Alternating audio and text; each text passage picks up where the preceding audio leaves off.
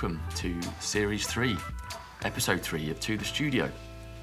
Today we have Mark Selby and Jordan Baseman as our guests. Mark Selby's practice mainly revolves around sculpture, installation, and film, using an engineering approach to materials, computation, and mechanics in order to explore how images, objects, and human agency are affected by technological rationality.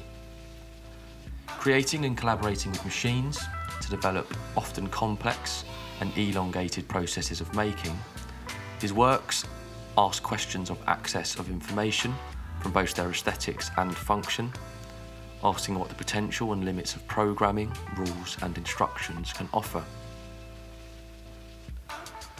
He studied his degree in BA Fine Art at Nottingham Trent University in 2003, his MA in Fine Art Sculpture at Wimbledon College of Art in 2008, and he's currently just about to complete his practice based PhD at the Royal College of Art with a project titled Machines at Play The Attraction of Automation, which asks how play may be used in an, in an antagonistic form against the regimentation of machines but conversely may also be employed to instrumentalise them through offering a pretense of familiarity.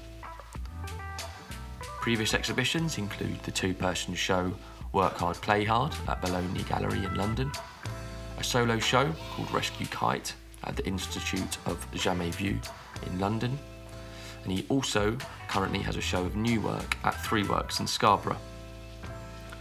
He's also run the curatorial projects Product Placement, combining art and design practitioners at Angus Hughes Gallery, Unobtrusive Measures, which was exhibited in both London and Munich, and Coming Out of the Woodwork, an Arts Council funded installation project at the Nunnery Gallery in London. And alongside his art practice and research, he is a lecturer at the University of the Creative Arts. Originally from Philadelphia, Jordan Baseman lives and works in London, where he's currently the reader in time based media at the Royal College of Art. He's received a BFA from Tyler School of Art, Philadelphia, Pennsylvania, and an MA from Goldsmiths College, University of London.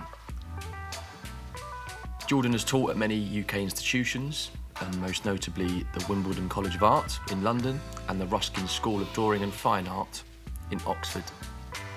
In recent years, Jordan has been artist in residence at Bemis Centre for Contemporary Art in Omaha, Tokyo Wonder Site in Tokyo, the Helsinki International Arts Programme in Helsinki, and the British School at Rome. His work is best described as a synthesis of reportage, portraiture, documentary, creative non fiction, narrative practices that are combined with experimental filmmaking techniques.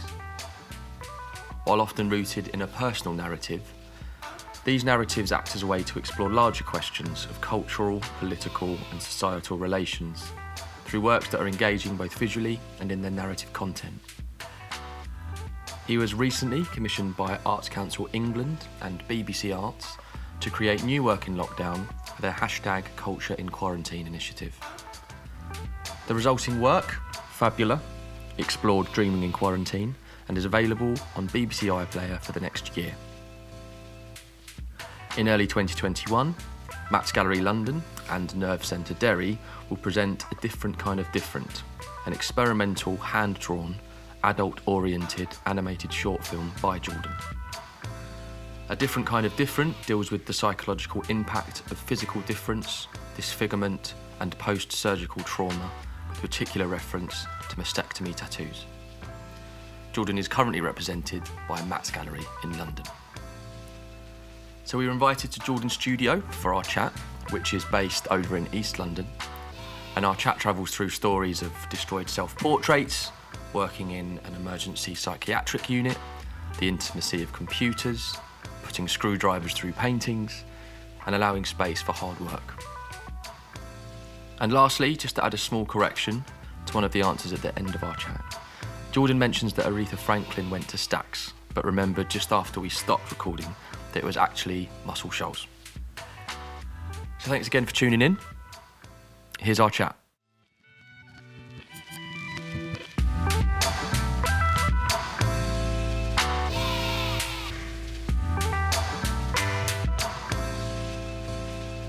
Okay, well, I think let's let's start off with you both kind of introducing yourselves with a bit of background um, and how you both found your way into making art. Back to you, Mark. Thanks, Jordan. well, it started a long time ago. Um, uh, well, I did a foundation in art in uh, 1999, I think, yeah. which was quite local to me uh, in Maidstone. And uh, I don't know why I kind of went there. I think I don't think I was very confident. Um, I didn't want to go to London, and so I chose to go sort of somewhere local, like I sort of live at home. And I went to foundation because I thought I didn't really know what I wanted to do. Um, actually, I, I never. I'm not one of those people who goes, "I was born to be an artist." I think I kind of knew that I liked making things with my hands, and that was about as far as it went. So I went there, and yeah, it was a great year of just sort of testing things out and trying stuff out. And I ended up actually floating between like doing three dimensional design. I was really interested in Japanese architecture. Actually, I really loved. I remember writing an essay about Japanese architecture and um, and sort of sculpture. And it, yeah, in the end, decided to go sort of fine art. I think it was a sort of freedom, I suppose, of sort of keeping, yeah, I, I felt like I was sort of still, you know, working through something. I mean, I, I had no idea what I was doing. And then uh, from that, went to Nottingham, did my degree, stayed up there for a bit. Afterwards, as well. Um, and then sort of lost my way for a little bit, and then thought that I wanted to sort of get back to making work, and came uh, back to London, actually, and had a flat in southeast London uh, got a studio with Acme in Deptford in Childers Street. Um, right at the top, it was like a shared studio, and it was like you know gridded sort of studio, plastic sheeting on the top. You know, you know, you know the one. Uh, freezing in winter, mm. Uh, and there was this guy down the way who used to smoke cigars inside, which is I, I, don't, I don't think you're allowed to, but it's, it's just, every time you go in, that smell of stale cigars he'd made these horrible portraits. um, but I had that for a couple of years, and that was probably it was re- it was you know great. I made loads of sort of new work, and yeah, sort of felt quite sort of engaged. I had to sort of send things off and do a few shows and stuff, and then I felt like I needed to have a bit more critical input. Um, like I think it's all very well people saying that oh you know I'm really kind of self-critical I can analyse myself and what I'm doing and so I mean I think you know you need somebody else I think sometimes who's outside of you to kind of point and say what you're kind of doing or thinking and point those things that you kind of miss so I chose to go well I applied to lots of different places to do an MA um, I applied to Goldsmiths and got an interview but had a really bad experience interview um, I applied to the Slade, took my slides along in my little box, heard nothing back from that. And then I applied to Wimbledon as well and had a really good experience at interview. Um, it was really, it was quite relaxed, it was kind of really friendly. And I think for someone who's quite sort of anxious or nervous in those situations, it kind of made me think, well, you know, this, this might be good for me kind of in, in London, but kind of on the edge, edge of London, not quite, you know, not quite so pressured as places like perhaps like Goldsmiths and Slade and, and St Martin's and Chelsea and that lot. So yeah, did that for a year. Uh, calendar year, so it was a calendar year rather than like 12 months rather than academic year. Um, met Jordan. Um, in fact, the reason that I went there was because uh, Jordan was teaching there, although I didn't realise that he was on sabbatical when I came to the interview, which was a bit of a mistake. Um, was but, the best year. Yeah, yeah. he did return, thankfully, um, because I, knew the connection with Matt's gallery. And I mean, you know, when I was, I think, um, like Mike Nelson, had always been a big like um, inspiration to for me. I think from you know from from seeing his work in Venice when I was younger, when sort of travelling around Europe and, and seeing that kind of going on that journey to see that the work, you know, on the Giudecca and Coral Reef, and it was kind of you know it was it wasn't just the work; it was Mm. also the kind of journey of getting to the work and the narrative of its kind of sort of construction, build up, and everything.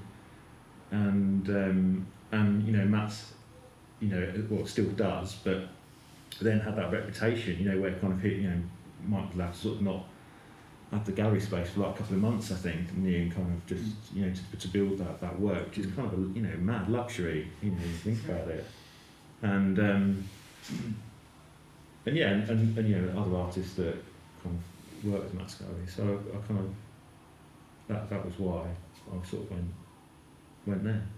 Cool. Um, yeah, do you want me to keep going? Because I mean, I'm only up to about 2,000 so far, but yeah, yeah, definitely. Yeah, keep going. okay. yeah, yeah, yeah. Um, yeah, so from from being at Wimbledon, um, I had a really good year, met some really great people.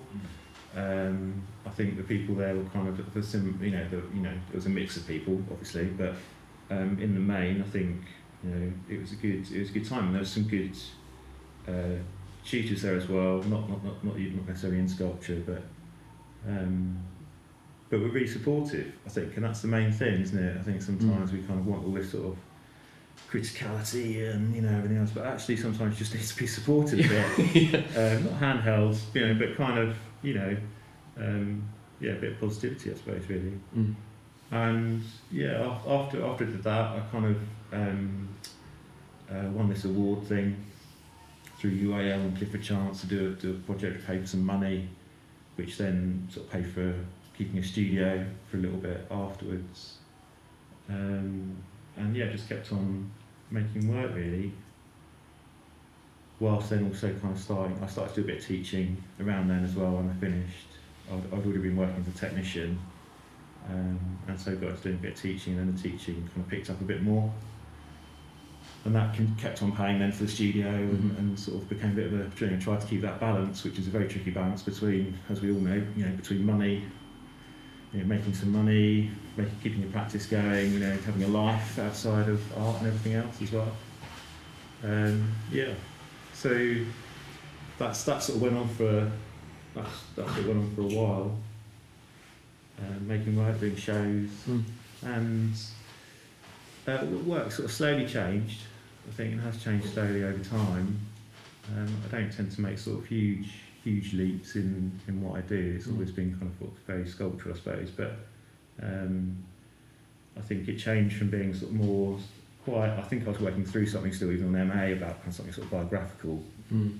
in a way. And I think I sort of moved, started to move away from that and become much more um, sort of critically aware of things like how what the work was doing in terms of not just about me but about everything else. And I think that's what you know. That's that's a really sort of important transition. And and then it got to the point where I was doing sort of teaching and, and, and, and making art and, and research has started to become an increasingly kind of bigger thing um, in terms of sort of um, research in the institution, academic research.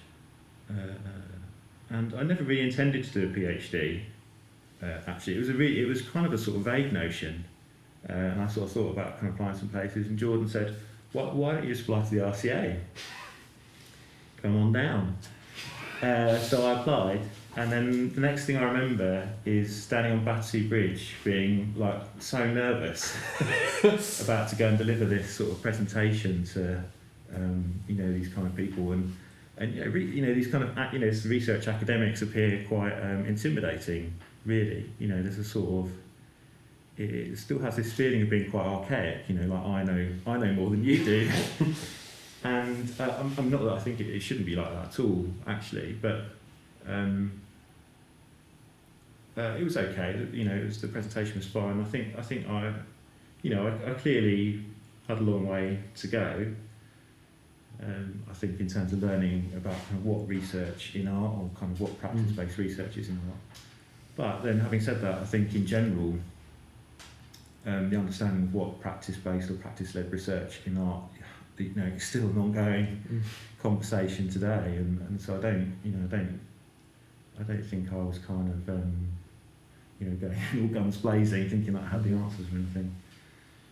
Um, and yeah, got offered, got offered a place and, and started, and so I've been doing that for the past sort of six years part time.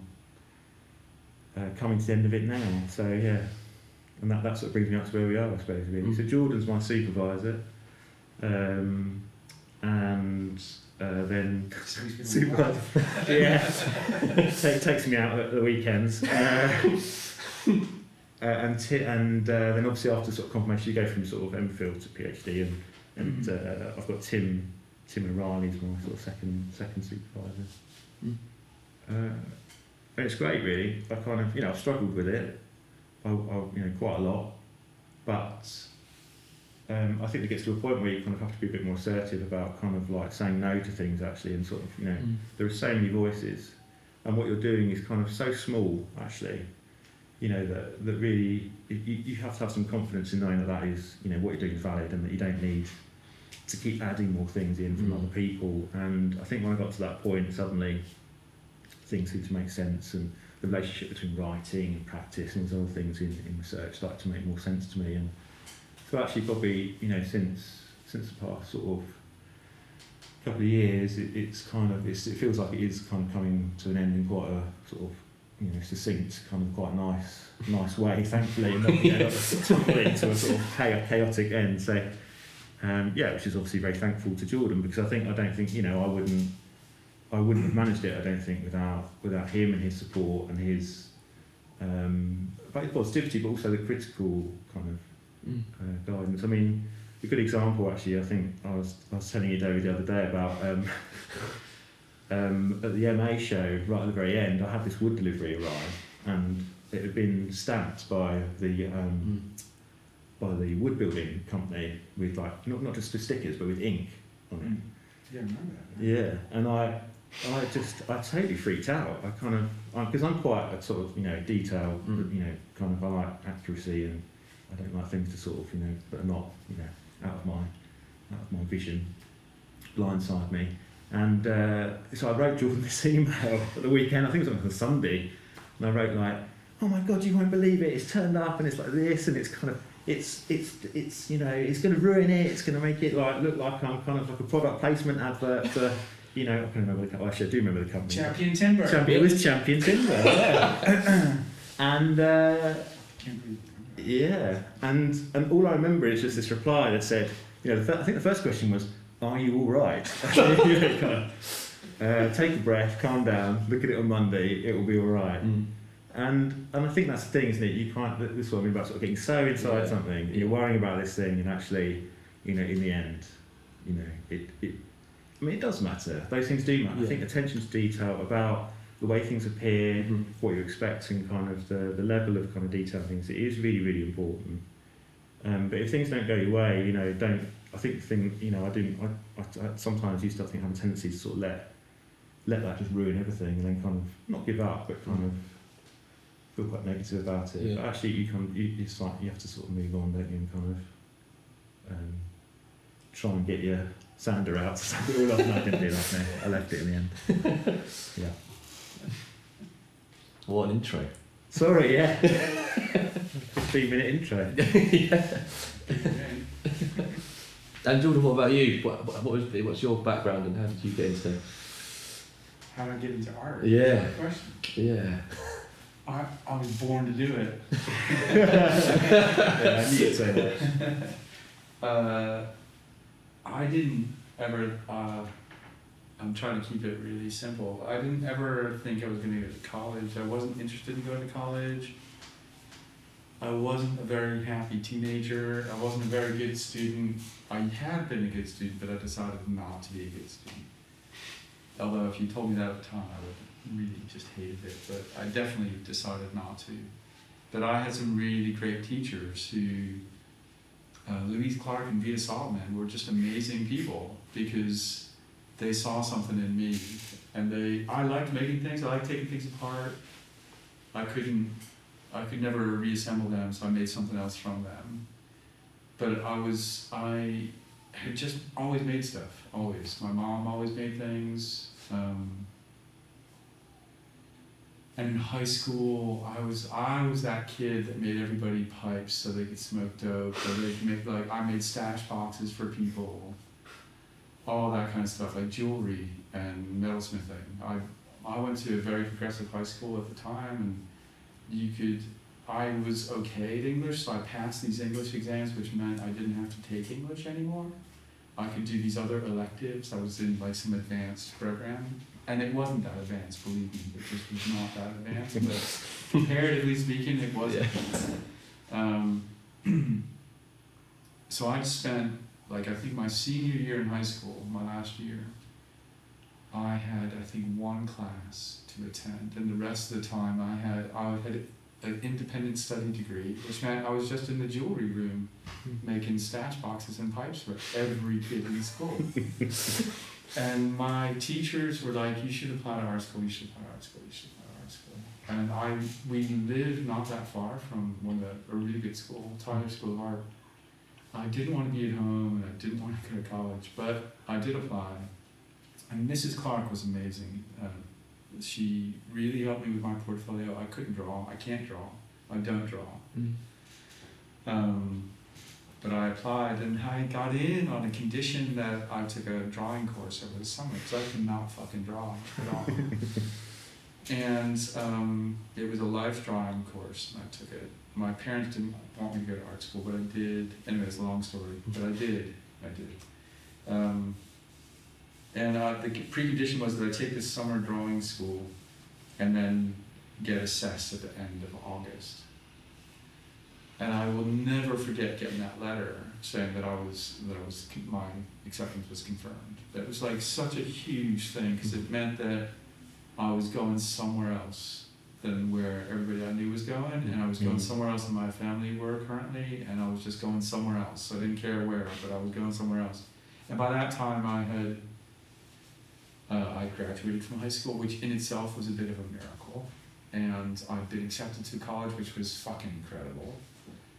And I was going. So I, but I always wanted to do something. I don't know what I wanted to do, but like it, I'd always wanted to make stuff. I didn't know what that meant, but um, some uh, American schools are very different than British schools, and so our foundation is part of our undergraduate degree. My first year at school was incredibly challenging because I cannot draw, and the first um, the first year. For the first half of the year, you had figure, you had life drawing from the figure, and the second half you had experimental drawing. And my first week in school, the first day in life drawing, um, Chuck Schmidt, I'm sure he's not walking the earth any longer. Um, Chuck Schmidt was my was the drawing guy, and we had to do life size self portraits. That was the assignment for the week, and the crit was on Friday. And I can't draw. I got a big piece of paper, and mine was just terrible. Mine was just so bad. So we then went into the room and hung them all up. They were all around the room. Chuck Schmidt picked on mine first and said, "Who did this?" Self portrait. Who did this? okay. So that tells you a little bit about. and I raised my hand. He said, "Get out of my room. You don't belong here." I was like, "Fuck." I didn't think he was serious. He's like, and he took he's taking my drawing down off the wall. He's just saying this, ripping it up in shred in, in shreds. I'm like, okay, you mean this? And I left, and I wasn't allowed back in his class. That's really. Chuck Schmidt, he was an interesting dude because he he was NASA's artist in residence, and he he he was. It's just interesting in itself this kind of th- scene I'm about to um, talk about. So his role as the NASA artist in residence was to paint the space shuttle being launched live. So which is kind of cool, right? Yeah. So he'd be there with a fucking easel Quite in the. Florida um, Everglades, where the fuck it was, painting like the shuttle launch. He also was the White House staff calligrapher for the Kennedy administration, Wow. Whoa. which is quite a role. right? Yeah, yeah. So you know, respect to Chuck Schmidt, but he was a jerk. You know, that's not like it's not a really great education thing to to do that. Um, anyway, I persevered. I didn't give up, and I made it through art school. Um, and it's I, I really didn't have a great time in my under. I made a lot of friends, and it was a great experience personally. But I was a bit confused, and I just was I just had no clue what I was doing. Um,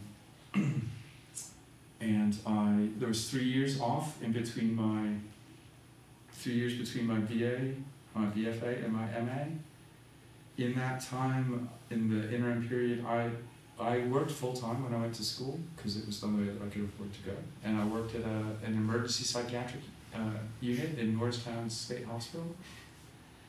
Um, where, when Bill Cosby had his trial, that was at Norristown, um, Norristown County, County Courtroom, because apparently he lived in Norristown, lives in prison in Norristown. anyway, so I worked there for four and a half years, and it was an amazing job. I was, my great title, I was a human service worker, Mm. and um, Wow. my role was to look after new admissions. Initially, it was to look after new admissions and to help people get showered and changed and ready for their exam for the psychiatrist, which is quite a thing to do with Mm. people.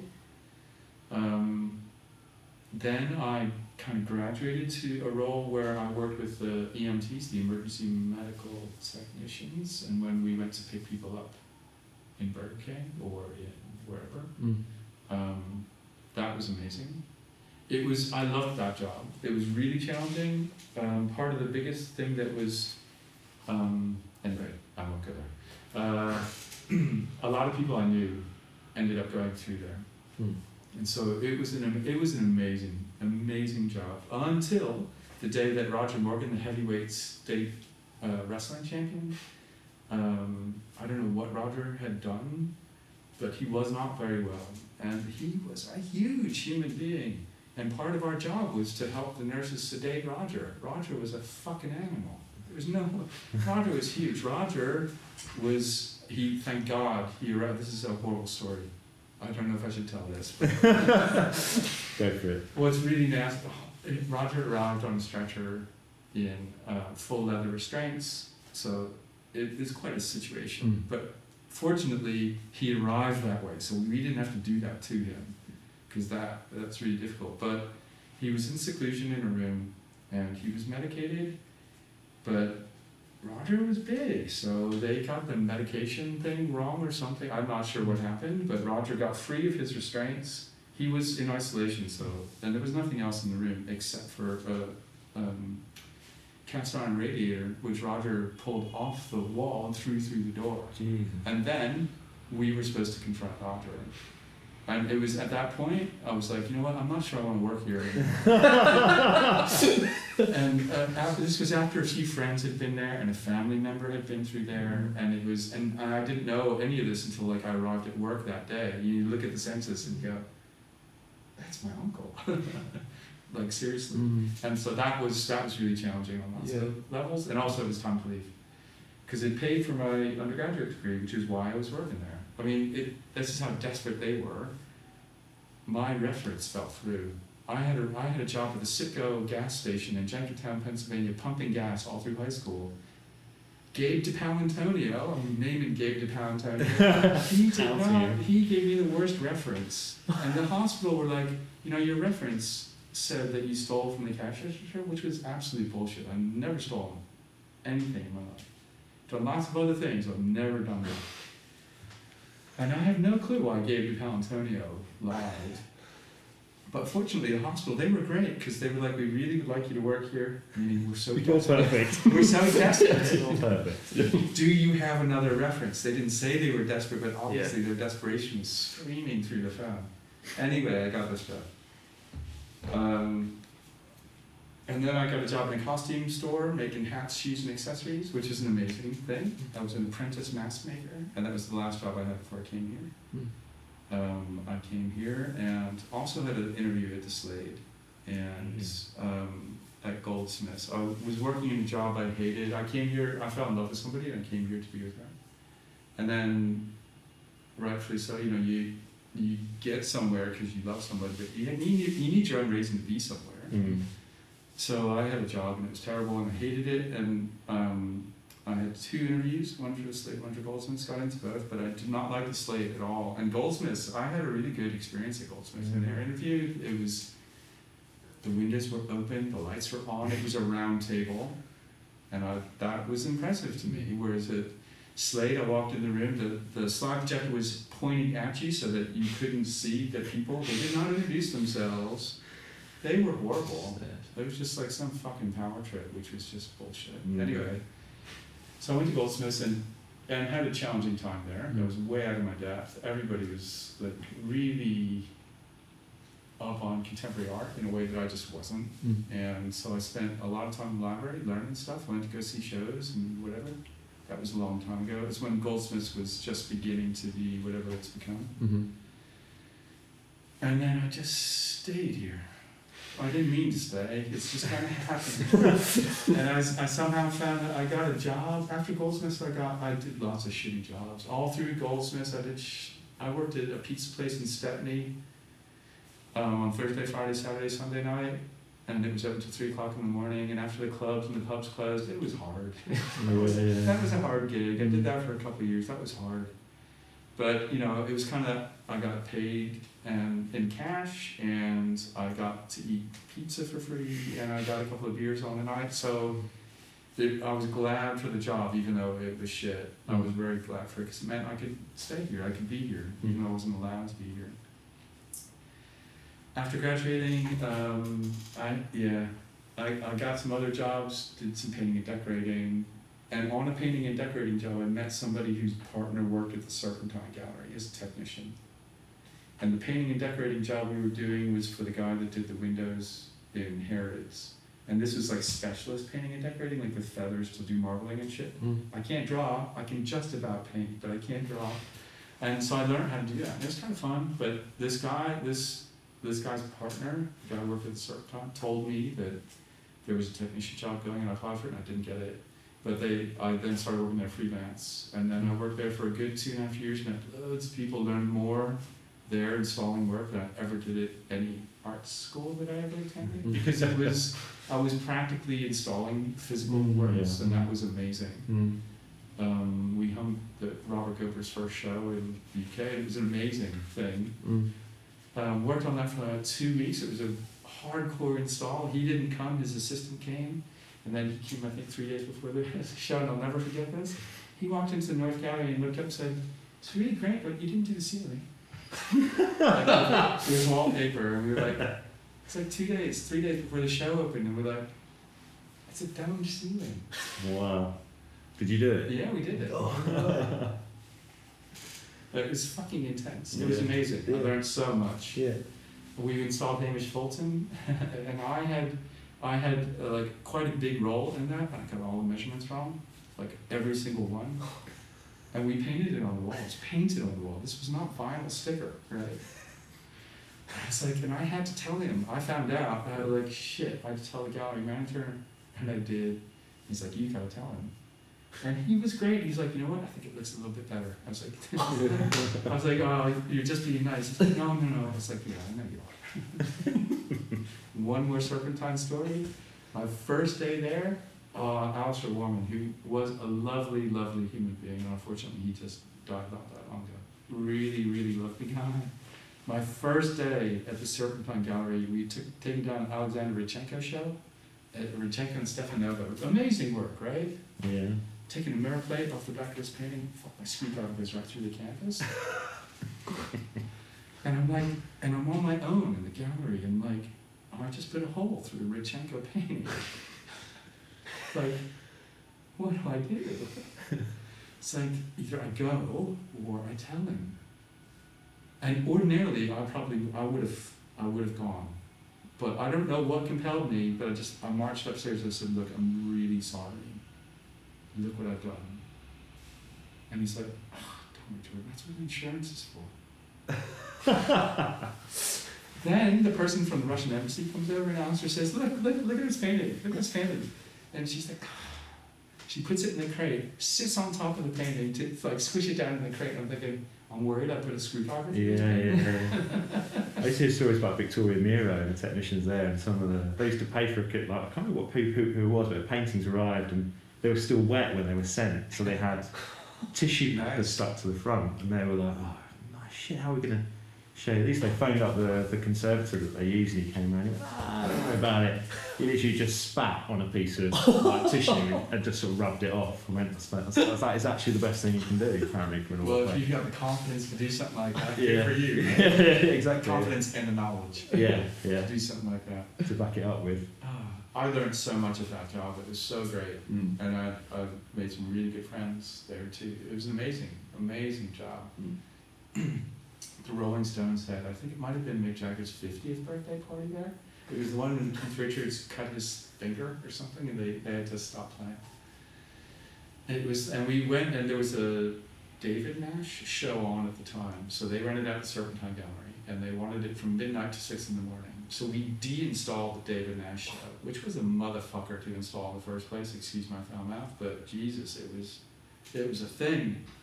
So we, we de-installed that show, made the gallery ready, then attended this party because that was the thing. We got to go. We got paid triple time, and we had to reinstall it for the next day's opening as if nothing had ever happened, Oh, which we did.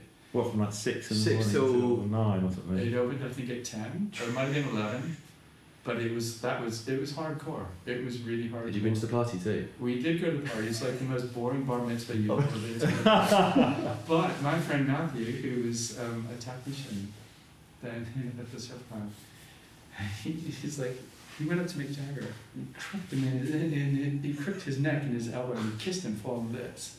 And then he let it go, and his security just tackled Matthew right. It was the funniest thing I'd ever seen in my life. Mick Jagger was just like walking away, like brushing Yeah. off his shirt.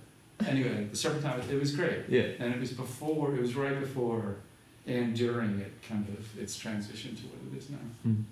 So, and after that, I then, through the Serpentine, started doing lots of education work, did gallery talks Mm. on things I had no clue about at all. but I would read and kind of spew out this stuff. And, I mean, that was great. I Did lots of freelance Mm. um, gallery education stuff for years at the Whitechapel Serpentine. Mm. Royal Academy, Hayward, RCA, everywhere. I was, I was all over. Mm. And there was a bunch of us that were, um, that did that. And Alister Warman invited me into Byam Shaw. He had been the director of the Serpentine Gallery, and then he got a job at Byam Shaw. And I had some work in the Whitechapel Open. That's how long ago this was. It was a long, long, long time ago. 92 maybe. And um, I came in, did a talk, and then he invited me back. And then I did a bunch of freelance teaching. I got my first real contracts uh, in like the late 90s, 98, I think, at the Ruskin in Oxford.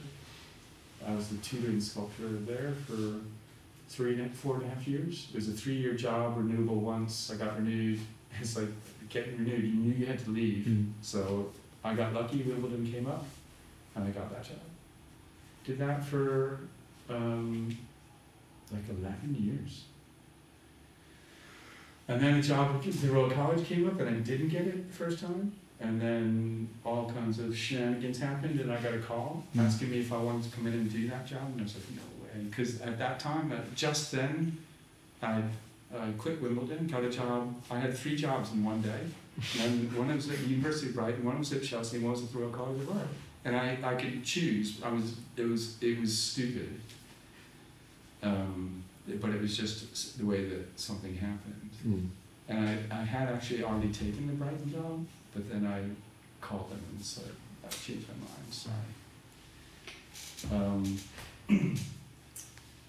and so I, I did the head of sculpture job at Royal College for three years Mm.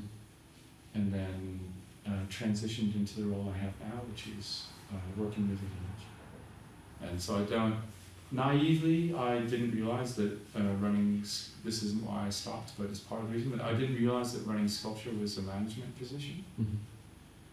I know that sounds stupid, but I just didn't realize that. And I didn't realize that, um,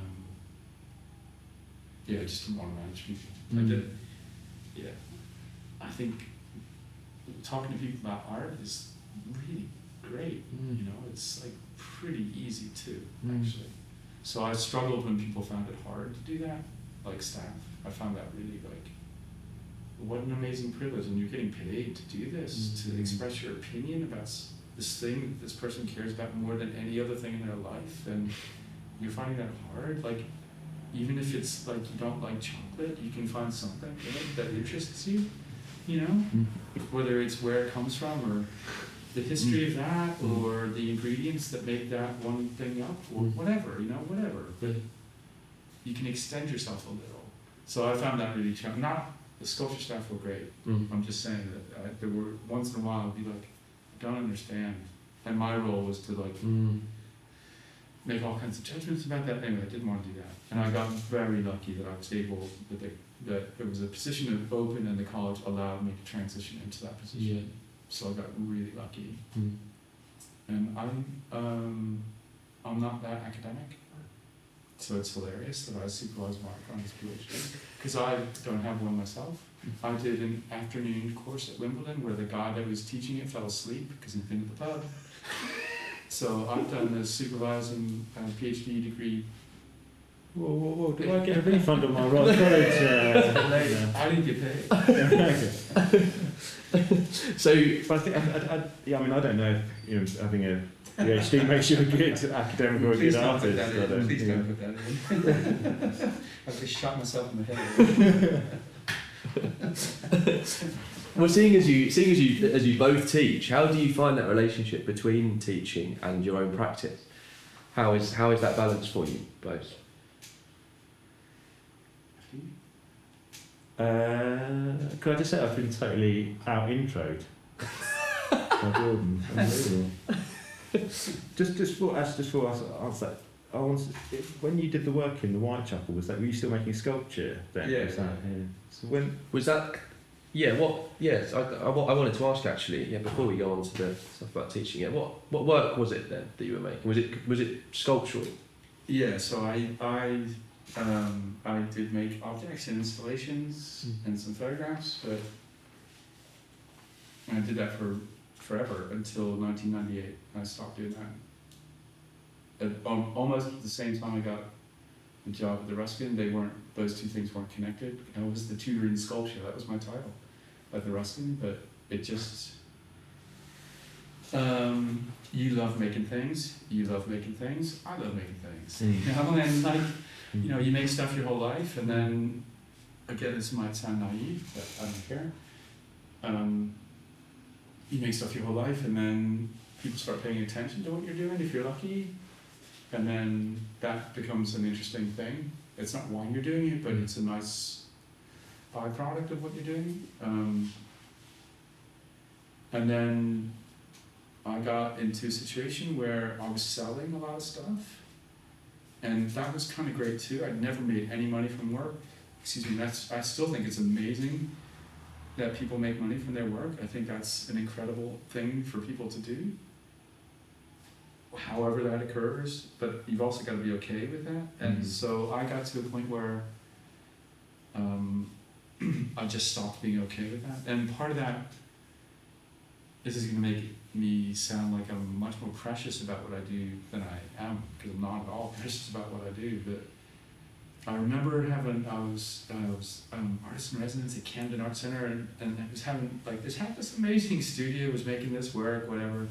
Having studio visits from all these galleries, which was pretty great, right? And then I remember this a curator saying, you know, if you make 10 of them, I can sell every single one. Which is fine. There's nothing wrong with that, but it's not what I wanted to do. It's just not what I wanted to do. And there was that, and a couple of other things happened at the same time along those kinds of lines. And, uh, and it, it just, it made me think that I didn't really want to work with people that I didn't like that much if I didn't have to. And I didn't have to. So I stopped doing that. And I also, and I thought at first I was gonna like, I wasn't like, oh, I'm never making art again, like in a dramatic way. It was more like, I'm not, uh, I'm not doing this anymore. I don't know what I'm gonna do, but. And I got lucky. I got really lucky because when all that stuff was going around in my head, I, and I, I had some health issues too, um, which also contributed to this. But I worked at, I got this new job at the Ruskin, and they got all these brand new computers delivered almost on my first day of school. I didn't know how to use a computer. Places, email was just beginning to be a common thing in universities. 1998, this was. So the internet, I mean, internet cafes. People went to internet. I Mm. went to internet cafes to use the internet. Mm. You know, so having I had a I had a modem at home, but it was like you know, it took about three years to get anywhere. Um, so I then started to read computer manuals and teach Mm. myself how to use computers and read software manuals to learn how to use software. It all that's, it wasn't all online. Then. Mm. You couldn't. There weren't online tutorials because it wasn't Mm. there wasn't a network to do Mm. that. And so I, I taught myself a lot on my own by screwing up and fucking up and making shitloads of mistakes. And just really I had done what I'd always wanted to do, which was to make films and um, less physical things. And I think even though I think I'm a lot happier, I think I'm I think the work I'm making is more interesting. Of course I'm gonna say that, but um, I miss. I still make stuff. I just don't show it. Mm. Pretty much. I make things to film and then I destroy them. But yeah. Mm. It's funny the thing about the computer. Like, I, remember, I remember it being like 2002. We did like a semester at university where you could go and go off to another department in the university, and we I went to sort of do um, uh, web design. You know, real like coding, HTML, really clunky. Everything's in tables and Mm. boxes and everything. Uh, but I really enjoy, I really enjoyed it. But I never really made the connection between like that as a sort of burgeoning you know, kind of technology, think, oh, I could use that in my Mm. practice until like much, much later on. But actually, that kind of use of the sort of structure of the computer, I think it was like I was sort of waiting for that to kind of suddenly go, oh, actually, I can.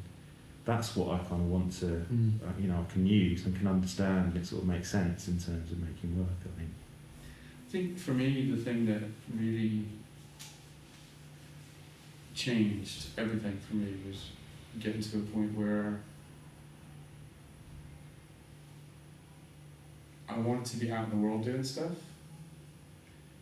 and then I didn't want to be out in the doing stuff. So I wanted both Mm. of those things. So like yeah, getting to know computers really enabled me to be inside doing something Mm. and filming allowed me to be outside doing something. And I really like that kind of open ended, insane possibility that you're going to record something. And then the more, and the like the emotional thing, and the more intellectual thing of trying to assemble something Mm. from that. Mm. And I love computers. I don't know much about them, but um, they're pretty incredible things. I mean, they, it's amazing that we were all talking about Zoom earlier. It's amazing what actually Zoom enables you to do. Mm. And I know it's a pain in the ass and it sucks, but Mm. if you, if you take that the work thing away, if you just think about it objectively, it's Mm. like the fact that you could be anywhere in the world with anyone and have a simultaneous conversation in real time with pretty damn good quality sound and image. Mm. That's fucking incredible, Mm. right? You know, it's like mind blowing, and it's it's funny. We were also all talking about people being used to screens, how much people are take take that for granted, and Yeah. especially like now in the Mm. pandemic, and how much the internet is like really coming into its own, and computing is becoming this thing that is even more intimate than it's ever been. It's it's just interesting. Yeah. I was, I was thinking about when uh, came and we drove around Soho Yeah, yeah, yeah. late at, late at night filming and A million years ago, yeah, I mean it, it was, 2009. was that 2009 and I, I was sort of thinking about that now like if you repeated that kind of project now what that would what that would look like I mean People. I mean well, there would be no people yeah but even the feeling of it that feeling because it was kind of this sort of thing of going out and there's that gathering of material isn't there like out in the world and not knowing what you're shooting because it was all done on an analog film obviously and then and then yeah sort of taking it I mean I never saw what happened when it when it goes back to the studio but uh, in my head uh, I think you, you mentioned you did it in bucket it was sort of just- done in buckets wasn't Yeah. it and kind of so again there's sort of chance and sort of serendipity about it and I think I think I, I really kind of chime with that feeling of like sort of going out and sort of doing something and then seeing what hap- you know kind of bringing it back and trying to assemble and see what happens when it's kind of re recomposed or kind of re put back together again Well, it's interesting to think about. I'm just listening to you now and thinking about what you were saying about research before, about like learning how to not learning how to research or understanding the depth of research. Is Mm. that that's what I'm thinking when you're saying that. Yeah, yeah, yeah. Yeah, re- I think you know, research as being a really sort of active activity. You know, I mm. think that's what art allows research to be, doesn't it? I mean, I mean, all research is active, but like literally physically, Mm. kind of out there in the world, whatever the end output is, what it ends up being, you you kind of have that opportunity to to allow allows you to sort of engage in the world in a way that I think obviously other you know forms of re- research that might be based in the laboratory or based in mm. whatever mm. kind of. There's that sort of social you know kind of element to it that I think you know. Well, I mean, your your your work sort of explores that perhaps more than more than mine does, but. I think it looks like it does, but it doesn't really. I don't would never claim to have any kind of socially engaged practice at all. No. no. It's like I, I, the people I work with are participants. They they want to participate, but they're not. Uh, they're certainly not co-authors or whatever, and they're Mm. not. You know, we don't have to get anything from it. it's just some lousy film that nobody wants to watch.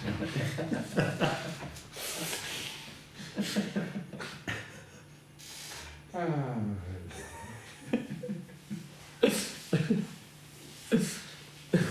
Um, and uh, well, recently, well, it was only yesterday, Mark. Me and you talked about the balance between research and practice. That was your question, wasn't it? Yeah, Sorry, well, yeah, well, sorry. the first the first question was that you both teach, and how that kind of Yeah. feeds or doesn't feed into what you make. And I guess that also can be kind of tied with. And then another question is how you find the balance between research and practice, and how those things commingle for you. Co- commingle. That's, I like that idea. Some things that commingle. Um, well, I mean, I mean, yeah. I mean, you. I suppose I'm lucky if you work in a sort of education institution, you have access to things. You know, first of all, practically that you don't, you know, might not otherwise, or perhaps very difficult to get hold of otherwise. So you're very fortunate. You know, I have um, resources that are there. You know, that that that can be used that might otherwise cost an absolute um, sort of fortune to do independently. But you know that aside, um,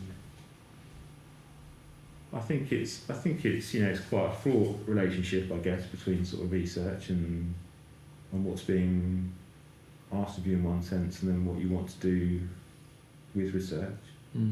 Um, I think one thing for me is that I I've separated out um, like what I would call sort of academic research and then my practice.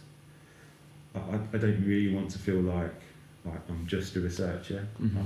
I, feel like like I can use my practice to perhaps investigate one a particular thing mm-hmm. really closely on a really sort of granular level if I wanted to Yeah.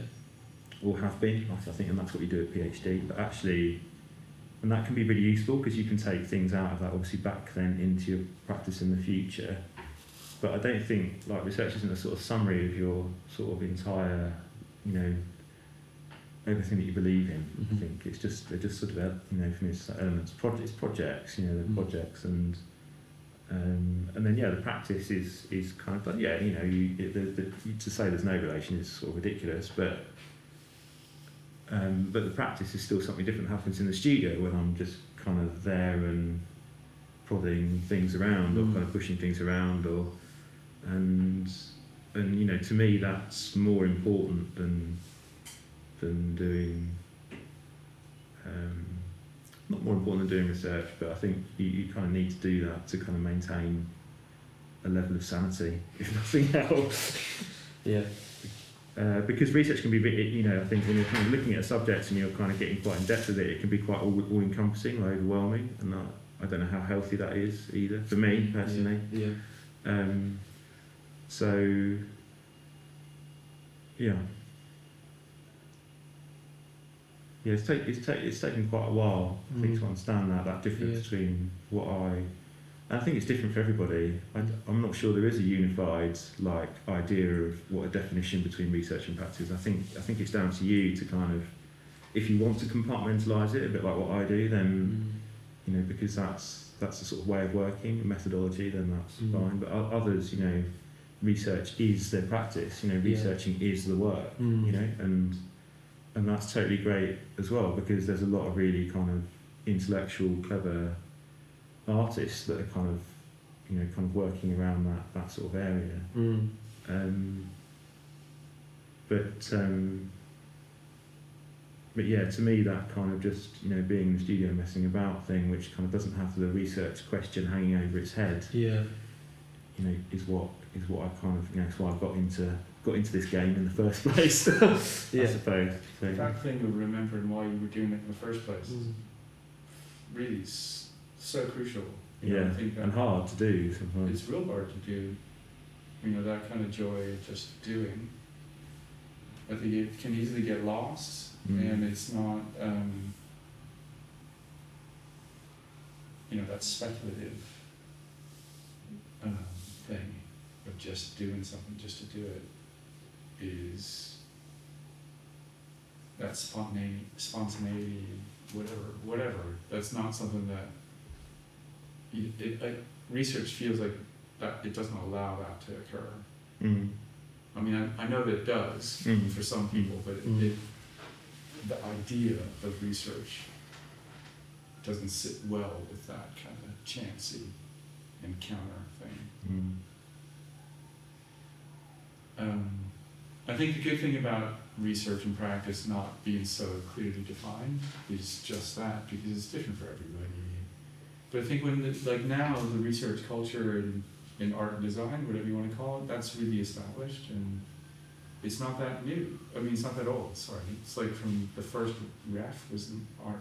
RAE was like 1998, and that's when art became. That was the first time that art was trying to make itself be recognized academically as a Mhm. research subject, and therefore get government funding in this country to, to support education. Mm. Um, so it's a really new thing, and I remember when people were beginning to talk about research and other people being upset that they that their work might not necessarily be included in that conversation. Um, for me, I don't. I don't really think about research that much at all. I don't really think about it. I don't really think about practice that much at all. I'm just like doing stuff, Mm. you know, and, and that's that's like a piece. But I, I, I, that is how I feel. I've always really liked reading, and I read a lot, but I read really disparate stuff, you know, and but it all feeds into what I'm thinking about for Mm. making a piece of work. Mm.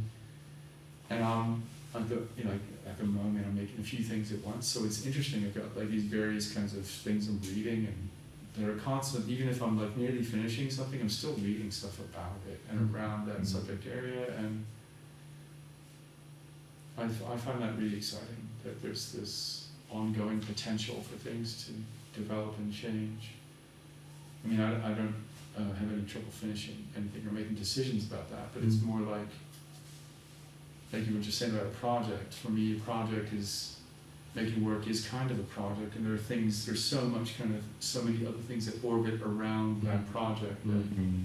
for me, that are research. You know, Mm. whether that's online stuff or proper library research or Mm.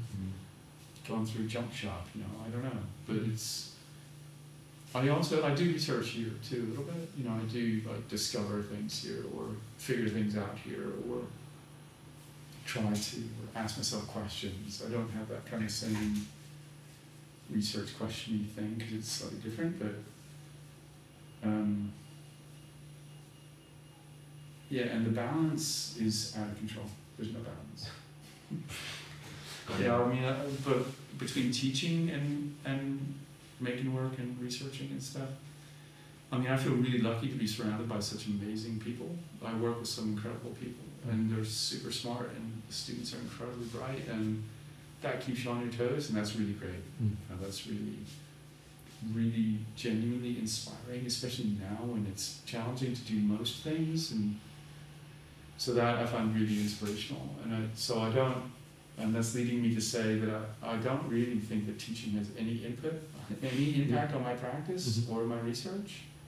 but I think that the people that I work with and and the students and the way that they think and their experience of the world and where I witnesses their experience of the world, I think on a personal level that has an impact on me in a way that, and maybe that comes into the work, but I don't think teaching has ever been part of Mm. my practice. Mm. I know for a lot of people it is, and it has a Mm. direct connection, Yeah. but I don't. I don't feel that way for me at all. Mm. No, te- I mean teaching. I enjoy. I mean you teach at obviously P- PhD, MA, and I'm I'm sort of at you know foundation level. It's quite weird actually when you go in sort of Royal College and sort of like PhD seminars talking about all these kind of Mm. things, and then I go back to you know Medway and, and sort of go to teach kids who are sort of 17, 18 and and there's a kind of real, you know you're, you're literally at the sort of bot, you know bottom rung of where people are beginning with art and design education right at the very Yeah. end of it and Yeah. it's quite a weird Mm. feeling actually Mm. and um, because you're I think you're giving quite a lot at that at that age you're kind you know I mean it's like if I think about what I was like and I think you have to do that I think Mm. kind of with that with them is Mm. like you know I didn't know where I was going or what I was I just wanted to sort of you know someone to have some energy and kind of like go you know yeah just keep to just go for it you know keep doing it you know kind of throw some paint around or kind of you know put that wheel on top of that you know chicken or whatever it is Yeah. that you want to you want to do and and um, and see what happens and and that this is a space in which that that is kind of allowed. So it you know I suppose philosophically you know about what education is and the importance of education is resonates with me but I don't I don't feel like like practice isn't about educating people or kind of making them you know if anything it's about me trying to educate myself about the way things work actually it's a bit more Mm. perhaps that's selfish I don't know Well, no, I was gonna say I think that's the comment. I mean, I often feel like I'm as hokey as it sounds. I make work to try to understand the world and to try Mm. to understand my relationship with it, and not my situation, not my Mm. position, but like how how to grapple with things and what it means. And I think most people are doing that with their work Mm. because they don't really know. And I think when you're 17 and you're really excited about something and you get really obsessed with things, when you're 17 or 18, you know, you just like follow down something so Yeah. so narrowly, and that's so exciting. Mm. That kind of energy and that enthusiasm and that spontaneity and that desire and that drive is like. Why the fuck should you know what you're doing? You shouldn't know what you're doing, except that you just want to do it, and that's really beautiful. I mean, Mm. I actually think that that's most of us are still trying to hang on to something within that, Mm. and that, that and like you know you talk about space of make an okay space for that to occur. I think that is one of the best things about art education at whatever level. Mm. Yeah, okay, you might have to be able to contextualize what you're doing to a much greater degree at your level, and but I still think that that kind of serendipitous experimental leap of faith thing is the same. Mm. And I think that's that's it's, I've never done heroin, but I bet it's better than heroin. that kind of like moment where you go, and it is really momentary. It's, Yeah. It never lasts that long. Where you go, oh my god, look at that thing. Yeah, yeah, yeah. And then you keep coming back for more. Yeah. Yeah. it's the heroin. Part. Yeah. I've not ever done yeah. it. Not that I would judge. yeah, I think I think I, I mean I find a lot of time is sort of spent sort of deconstructing. I think you know we're kind of in a in a world where um, you know students are at school are kind of told what's right or what's wrong. You know grades, all these things are really kind of pressurised. We're in a Mm. sort of quantitative kind of um, status in education that I don't really know is benefiting people. You know, uh, the pressure is like you're Mm. saying is the pressure is you should know what you're doing. Mm. You Yeah, should know, yeah. and I think you know foundations as a as a course I think is sort of struggling because because the you know well you know the government basically don't really kind of see it as a as a worthwhile you know adventure you know and and yet you know I think if a lot of students didn't have that I mean you go- might go through you have students who go through that year and then they go you know, actually I don't like, this isn't for me I want to go and Exactly. Yeah.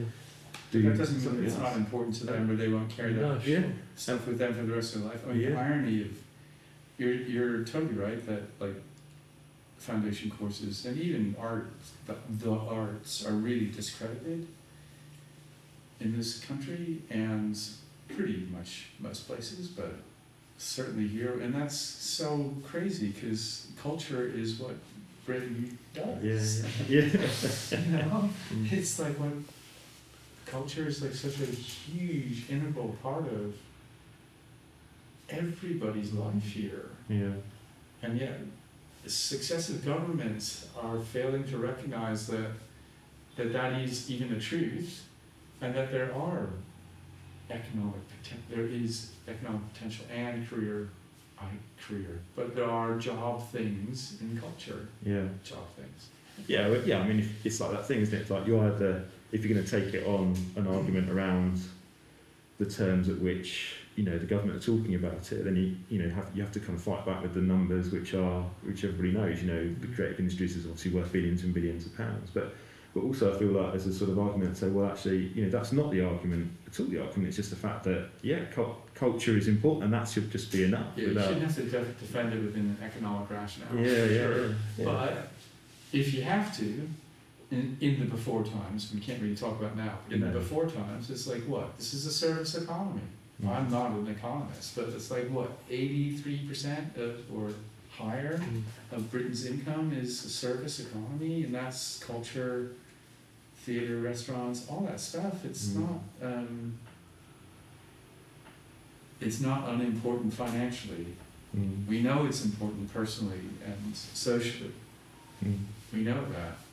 And we know that we don't have to defend culture or justify it, but that's because we're in it. But if you're outside of it and you, you're in the government, then there's no recognition of that. And it's crazy. It's just insane. I mean, I don't know what will happen. I mean, that's what's scary now.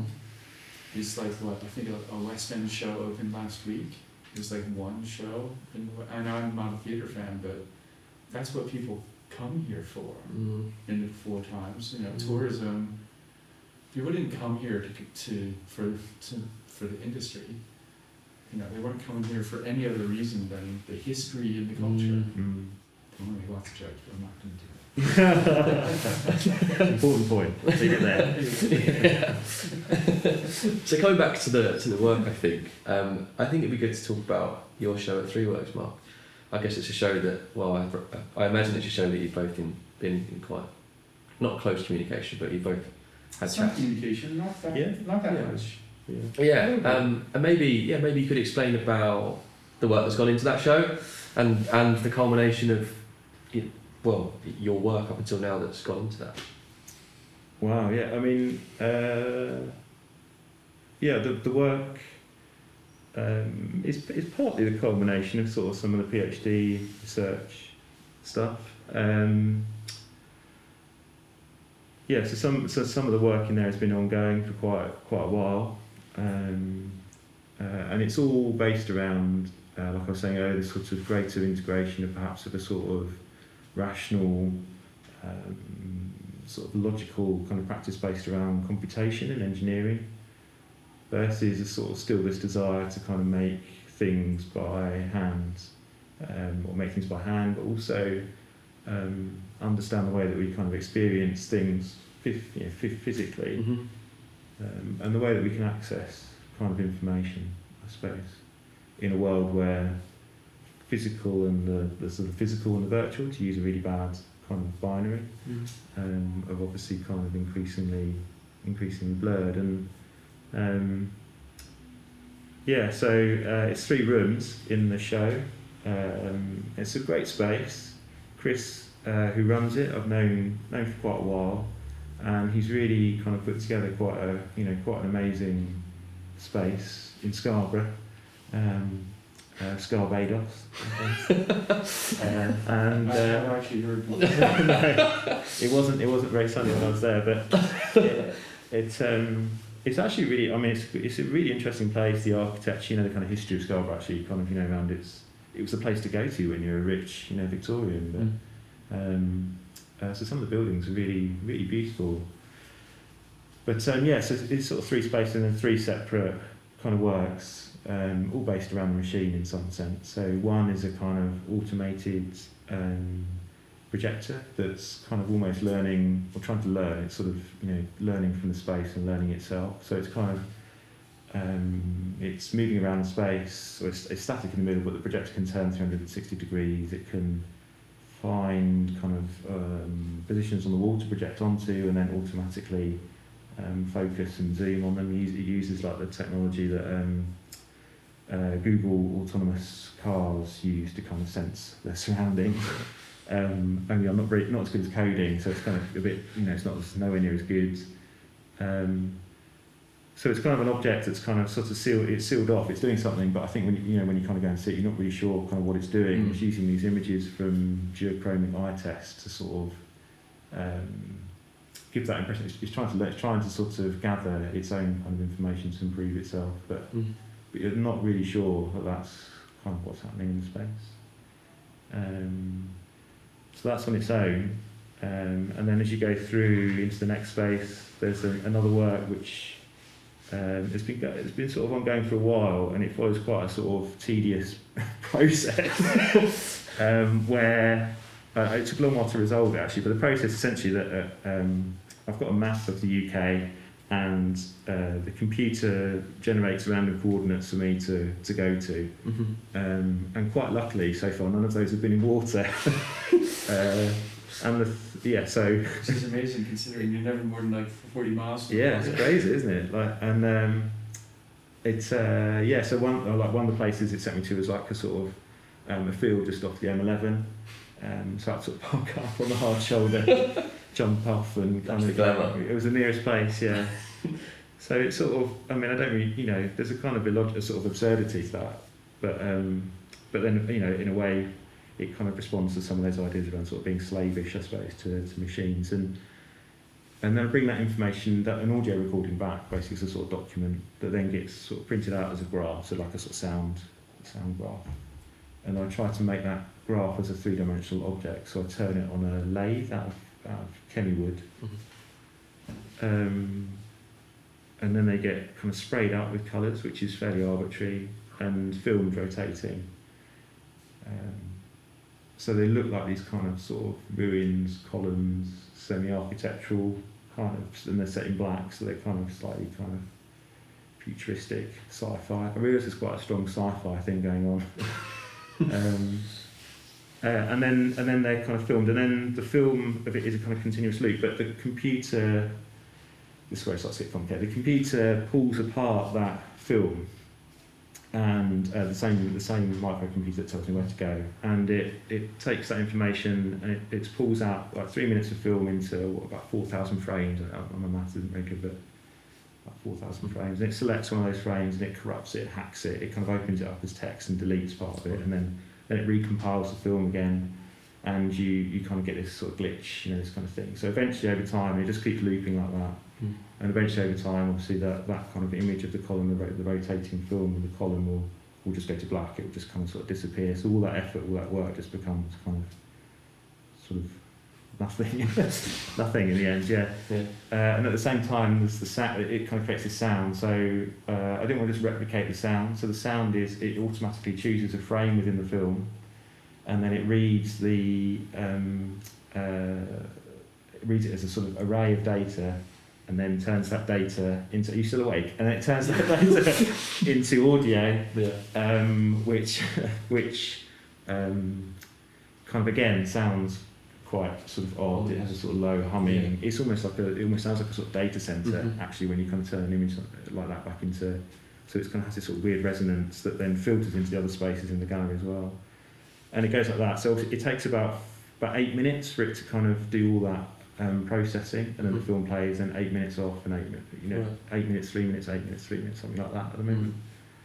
Um, yeah, and in that same space, and I've also linked it to the kind of space itself, so that it, it's kind of there's a light that comes on, on and off that synchronises with that, and then I've added in loads of sort of cabling to kind of make it look, you know, that, that kind of goes out of the back of the space, and it, so it looks a bit like it's kind of connected to something, but or it's connected to the exterior somehow, Yeah.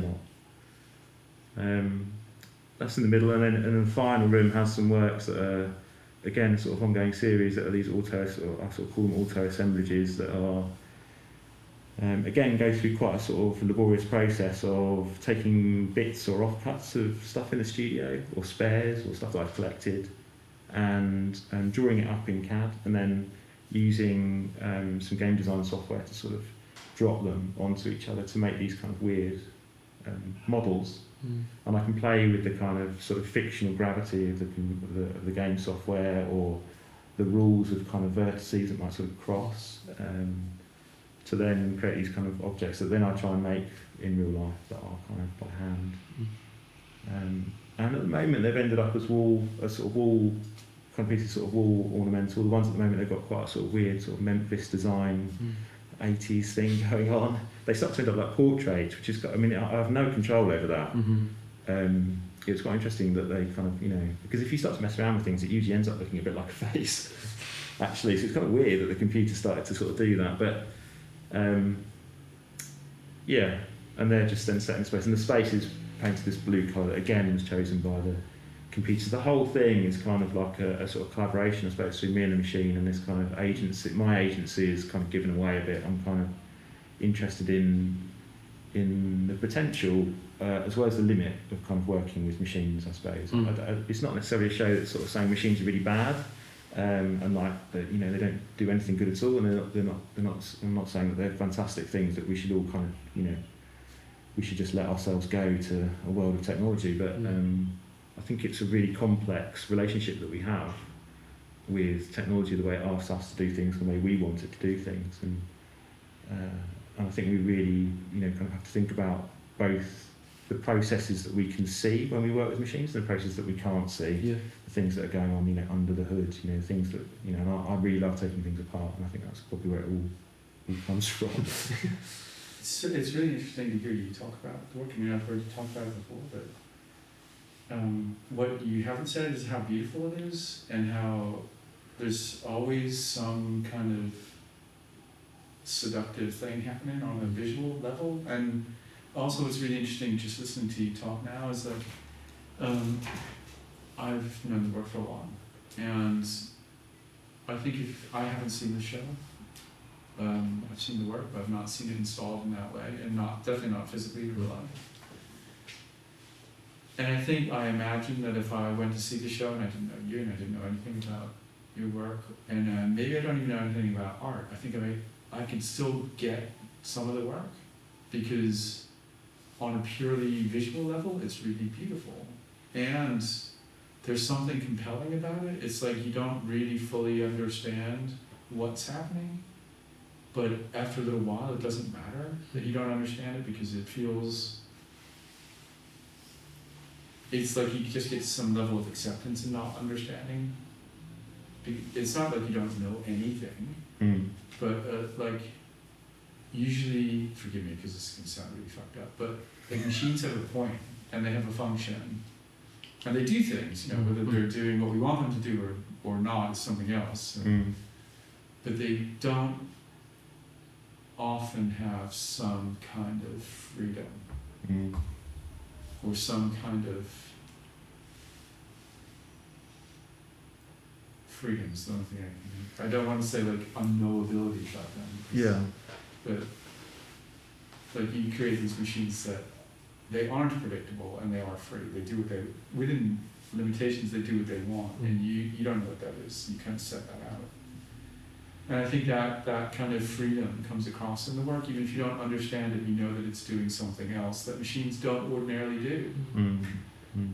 But I think that I think what I'm clumsily trying to say is like if I saw the show as a show, I wouldn't and this is a compliment, it's not gonna sound like one. I wouldn't necessarily think about the research behind it.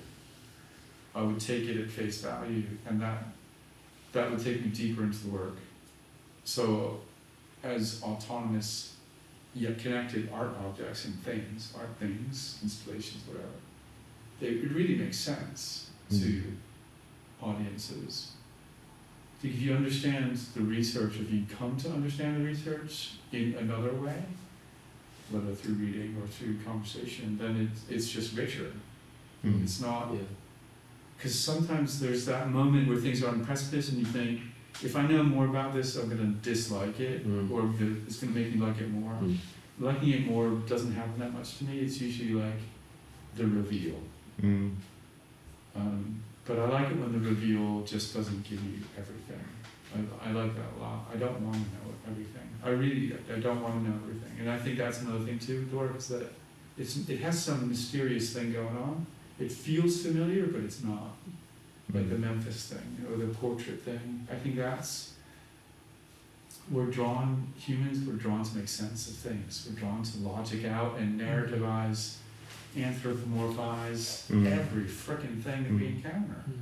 Mm. When if we just let go of that, then we're not trying to force something on something else, and that's it's really hard for us to do that. Mm, I think that I think it is really hard. I mean, the, co- I think like at the show it was really interesting because there were lots of people who kind of you know when I think when you're there like at a private view, Mm. I really hate that because people particularly work with machines because people come up to you and they go, what does it do? What's it doing? Exactly, What does it do? And, you, and I you know I, I rather than coming up with the explanation that Jordan had just done, I kind of sort of make a cheap joke about something or other. Yeah, that's because it's your work. If it, if it were my work, you would then explain it. Yeah, It's it's about your sorry, yeah, but it, it's about one's. I can never say that properly, but it's like about your own relationship with what you mm-hmm. do. yeah. I to agree with what I do left, right, and center. I'm sure you do too. You know, it's that's just part of part and parcel. Sorry to interrupt you. Yeah, I suppose it's also about just wanting to not, you know, like, like say, wants to hide things sometimes, wants to hold things back. a little bit harder. Well, there is that as well. Yeah, I mean, I think Sorry. I, I don't. Yeah, I, think I think so. I think I think. Try a little bit. Yeah, gotta- man, Give big. it into gear. But I think I think yeah. I mean, why not? I mean, I do remember that is something that I remember you said like when we, you know, obviously years ago. You said, you know, there's nothing wrong with making people work hard or spending time with the work. Um, It's a great that, thing. You know, People actually, benefit from it. They actually want that to happen in their lives. They Yeah. do. They really do. Yeah, Sorry, sorry, sorry. But it's true. Mm. yeah.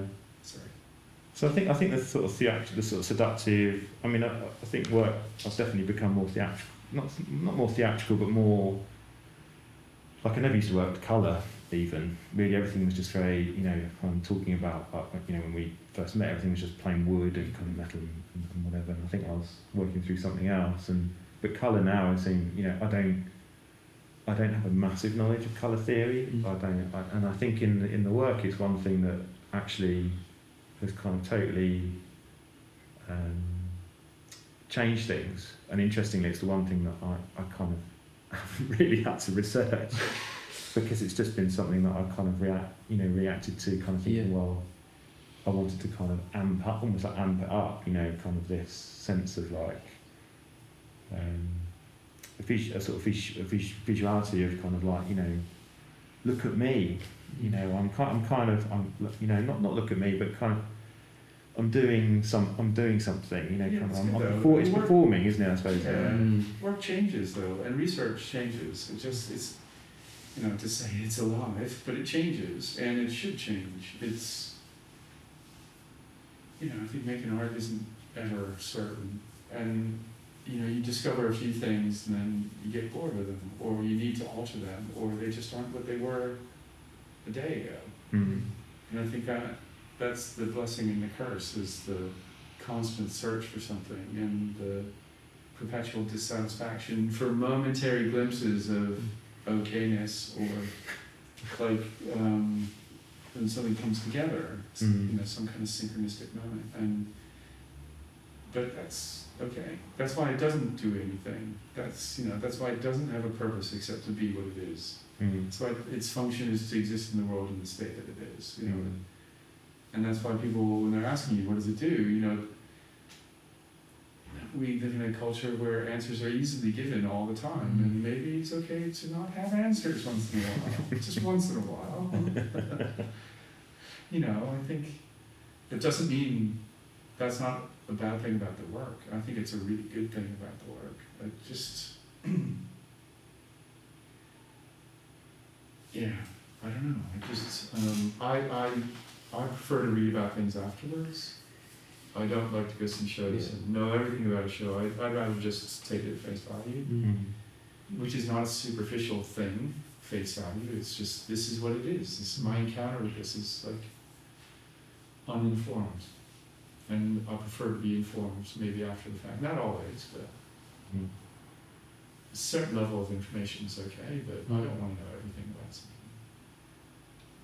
And you know, if you think about like music and how t- how many times you've, I don't know, it happens to me all the time. Or I've heard a piece of music thousands of times, then I suddenly hear something and I've never heard Mm. before. Mm. It's always been there. It's just me that's different. Mm. You know, that's incredible. when that happens. I think that ha- that can happen with art all the time too. Yeah. Well, yeah, I mean, even the art that you make, isn't it? You kind of leave something, you can come back to it like six months later and go, oh, wow, actually, I didn't realise it was. yeah, I wish, yeah. oh, wow, that's amazing. I am that genius after Yeah. oh. and sit back and relax. Call me doctor. Call me doctor. Yeah. Will you use doctor in Uh, your email signature? I don't know. I've not really thought about it. I suppose. You should. Definitely. Why not?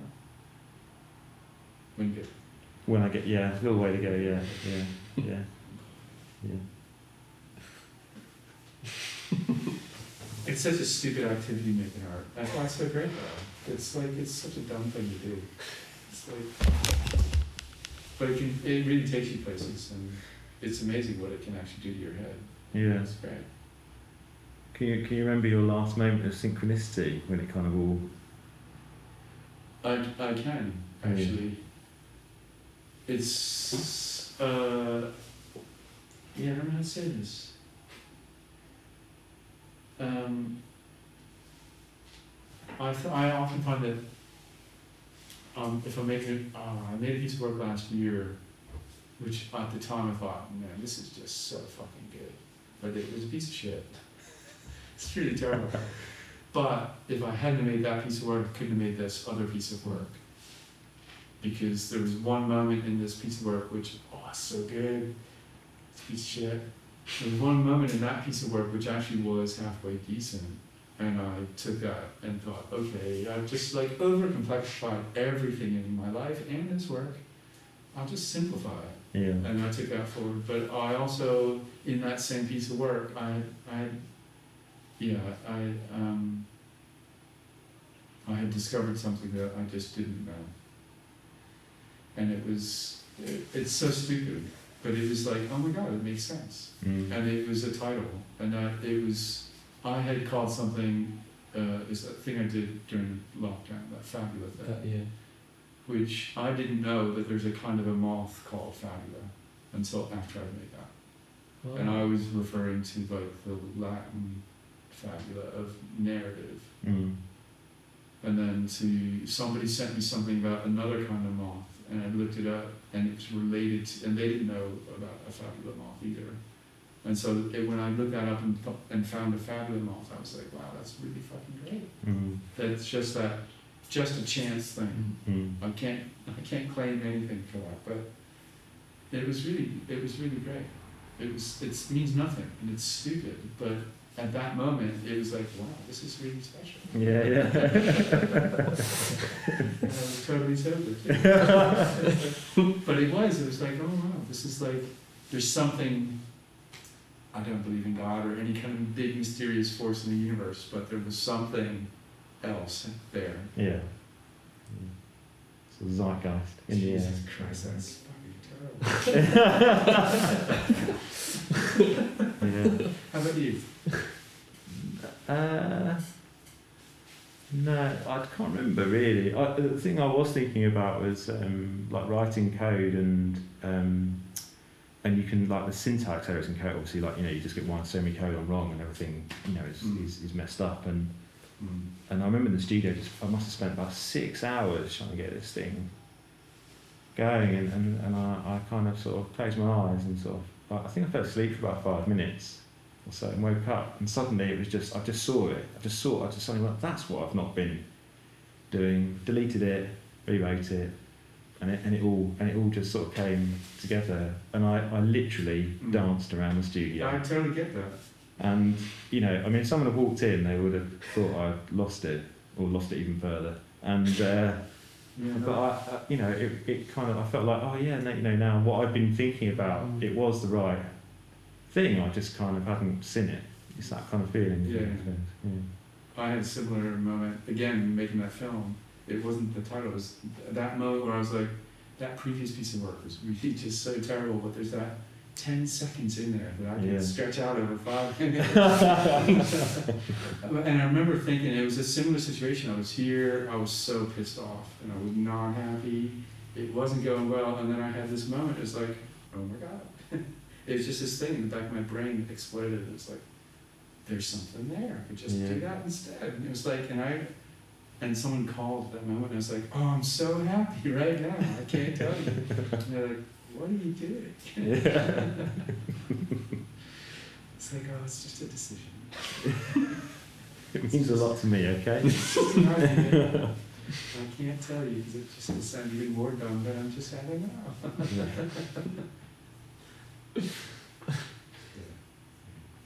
Well, I think that's a nice, a nice way to kind of round our time off. We're actually, we're actually kind of up to Seven years. yeah, just, just. Um, but before we end, there's always two questions Oh, I ask okay. our guests at the end. Um, Mark, you may have prepared something. Well, I doesn't look like you have. No. I think I know what you're going to ask, but I haven't. So, so the first, the first question I ask everyone, and you can answer either of you first, is if you could swap seats with me and visit anyone in history, go to their studio or wherever it might be, and ask them questions like I'm asking you. What, who would you visit and what would you want to ask them? Living or dead? Yeah, living or dead. Fucking I don't think about that for a second. Yeah. Good time. Um, I mean, I, I, well, I had a, I had a dream. right on. I had a dream um, a few nights ago about um, that I was uh, in New York driving a really battered old Volvo, um, driving around uh, trying to find like sort of all these sort of different junkyards in New York with um, Jean Tinguely and Niki de Saint Phalle in the back of the Volvo, and we were just driving around, and he he, he got really drunk, and uh, and I ended up having to kind of go searching around, and I didn't really know what I was looking for, but I just filled the boot up in this Volvo full of kind of interesting things. And I thought, but I woke up and I thought, well, what was that all about? But then I did think David's going to ask me that really annoying question in a week's time. And I thought, actually, they would be quite, you know, a- as a couple, you know, quite, you know, if I can have to, Yeah, have to, yeah, I like that. You know, kind of hang out. I might feel a bit third wheelie, but you know, it'd be. I think they're they're quite an interesting. Um, you know, she's amazing, and and you know, obviously he he's someone who I, I sort of really like, but you know, she's you know she's she's pretty um, she's pretty amazing. So I think yeah, the two of them maybe together in a chat in a Volvo in New York. Nice. it's a good. French. Do you speak French? Uh, a little a little bit, yeah. Were they talking French in your dream? Uh, Oui. oh no, I don't know actually. No, I don't think so. Do you speak in foreign languages when you dream? Is that? Can you speak foreign I languages? think you can do anything you want. That's- You can do anything in your dream. Yeah, no one told me that. Well then. In that case, Yeah, this is only because it was on my mind earlier today, but it's not an it's not a visual artist, but they do a studio. So I um I don't know when it was in the early seventies, maybe when Aretha Franklin went to um, Stax. And I I think that that um, you know it's, it's not really a visual art thing, but I think any mo- I, I, what interests me about that moment is she made some huge, a huge change of direction in her thinking and in her singing and her approach to music and, and everything. And, and she'd been wrestling with the whole secular thing anyway, and it was almost as if that opportunity kind of enabled her to become the person that she wanted to be for a, a moment in time. And the music that came from those sessions was really incredible. We had a, a welcome party, so I was saying to you earlier the, the Zoom party from hell, which I had to leave early to come here, so thank you. um, and we were we all had to introduce ourselves and play a little piece of music. And I had just been thinking that um, Aretha Franklin's song "Save Me" from that first record in Memphis was just breathtaking, you know. Mm. And there's just something about that record that is really joyful and really dark at the same time. As someone being so out of control they can't help themselves, and it's um, yeah, it's just such a great piece of music. So that might be why I'm thinking about that. Mm. Art wise, God Almighty, I have no idea. I really don't. Okay, I just You can see. Okay, go. Okay, no, right. I'll shut up. Okay. It's not really art though either. It's more. Um, God. Um, yeah, no, I'll start with everything. Yeah. All right. cool. That's a pretty good place to start. isn't Yes. it? Yeah, and- Yeah. Yeah. yeah. Um, and the last, the last question is: Has there been um, anything, any piece of advice that you've been given, or anything that you've been told that's kind of stuck with you throughout your, well, artistic life, or any area of your life? I can go. I'm ready if you want. Go, yeah, you go for it. Yeah. Um, The best advice I ever got was from a really nasty, um, unkind uh, gym teacher named Mr. Finkelday. Mr. Fink. Uh, I only li- had lived in that town for, uh, we only lived there for a brief period, but he was my uh, baseball, football, and running coach. And he was pretty brutal, he was not a very nice man, but um, no, he was pretty brutal, and not a very nice man. Period. He did say something to me once, which has always stayed with me, and it makes so much sense. And I just wish it hadn't come from him, but it did. Um, and that is that um, you know I wasn't the best baseball player, I wasn't the best football player. I was a better runner than either of them. I loved baseball, but I wasn't great. But I could do it. Could play. But running, I wanted to be much better than I was because I was okay, but I wasn't as good as I wanted to be. And he said, look, there's always going to be someone faster than you, always someone slower than you, and always someone right at your side. Just ignore them. Just run your own race. And I think about that all the time. That was like one of the most important things that anybody has ever said to me. Just ignore what other people, don't compare yourself to others. I've expanded on Mr. Fink's wisdom, but um, you know, just, the Fink philosophy. ooh, with an F. or a PH for Fink. It was definitely with an F. Um, I don't remember his first name, but he was an asshole. Anyway, I just think, you know, you, it is as hard as it is, you can't compare yourself to other people. It's really hard to do, not to do that because we do it all the time. Mm. That's how we are as, as creatures, but in making art, it's really, it's a bit of a dangerous thing to do. Mm. It's hard not to. But, yeah, I think about Mr. Fink more than I should. Yeah, I remember having I a said that to you. No, but Run your I, own race. run your own race. Just sit with me now. Oh, run your own race. I, I remember having a conversation with another artist who said, who I won't name. She said, um, she said, when you get to thirty, you've got to stop giving a fuck. You know, Um, giving a fuck. Like, you've got to just, you know, just don't care what other people think. And I, and I remember thinking, oh yeah, I can't wait. So I'm sort of 30. You know, 10, 10 years later, I'm still thinking, when is that moment going to come? You know. Um, years later. But yeah, I don't. I, I've probably I've had lots of advice and help over the years from lots of different people who've said probably very important things to me. So, Mm. but uh, I mean, Jordan once I remember having a conversation once, and Jordan said said just remember it's a slow burn. and I think that sort of stuck with me because it's that idea actually of kind of I think we're talking about kind of practice and and that actually sometimes you know you see people and they kind of seem to be Mm. doing really well and they're kind of you know getting shows everywhere and they're kind of you know fantastic you know whatever and and um, but yeah like you like saying you know, don't compare compare yourself to others and just keep doing what you what you're doing you know it's kind of Mm. how I read how I read that so that was that was a good bit of advice Um, and the last thing, it's not a question, but is anything you'd like to plug?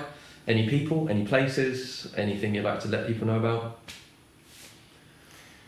uh, well yeah I mean my, my brother's got a book out poetry book out which I thoroughly recommend What's his name? Robert Selby Available apps. Uh, Waterstones, Blackwells, and Amazon all Yeah. online. Cool. What's it called? Uh, the Coming Down Time. The Coming Down Time. Yeah, it's a sort of collection. It's, it's quite an, it's some of the work and it's a little bit old and it's in three parts, but um, it's, It's very come out recently, no? yeah, past sort of yeah month I suppose. Cool. Yeah. cool.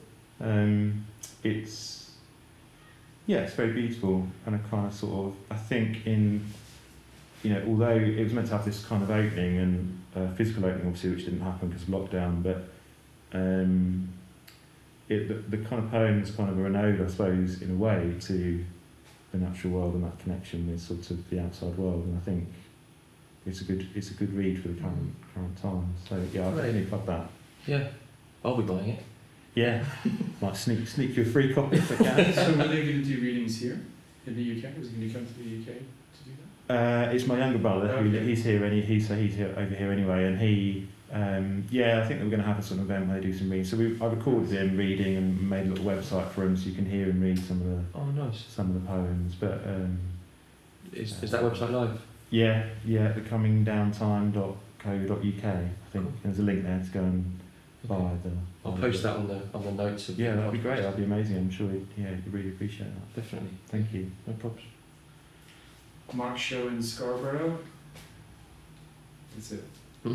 What what when what are the opening times or when does it when's it on in, until It's, it's on until the 22nd of October, so I don't know if this will go out before. it will go out uh, on the about the seventh of October. So yeah. Okay, yeah, so it'll still be on and uh, Thursday to Sunday, I think, 12 till 4 or 5. Okay. Um, you don't have to book, but um, obviously with the current situation, I'd email Chris. um, Chris info at threeworks.org um, just to check. But yeah, I mean, I'd love it if people could go and see it and uh, Yeah. while, while it's on. Hmm. Yeah, Yeah, it'd be, it'd be yeah, make my day. it's definitely one to experience. Yeah, I think it. Yeah, yeah. I'm going to try and document it, photographs, and Mm. we'll, I'll probably try and video it as well. But obviously, it's not. How long's it on for again? When is it in? So 22nd of October. So it's been yeah four weeks. It's going to be going to be on for. Good. Yeah. Plenty of time to rush out and see it then. Plenty. Yeah. Of, plenty of time. well, thank you very much. Thank that you, Was, thank that you was, very much. Yeah, that was really Thanks, special. I really appreciate the time.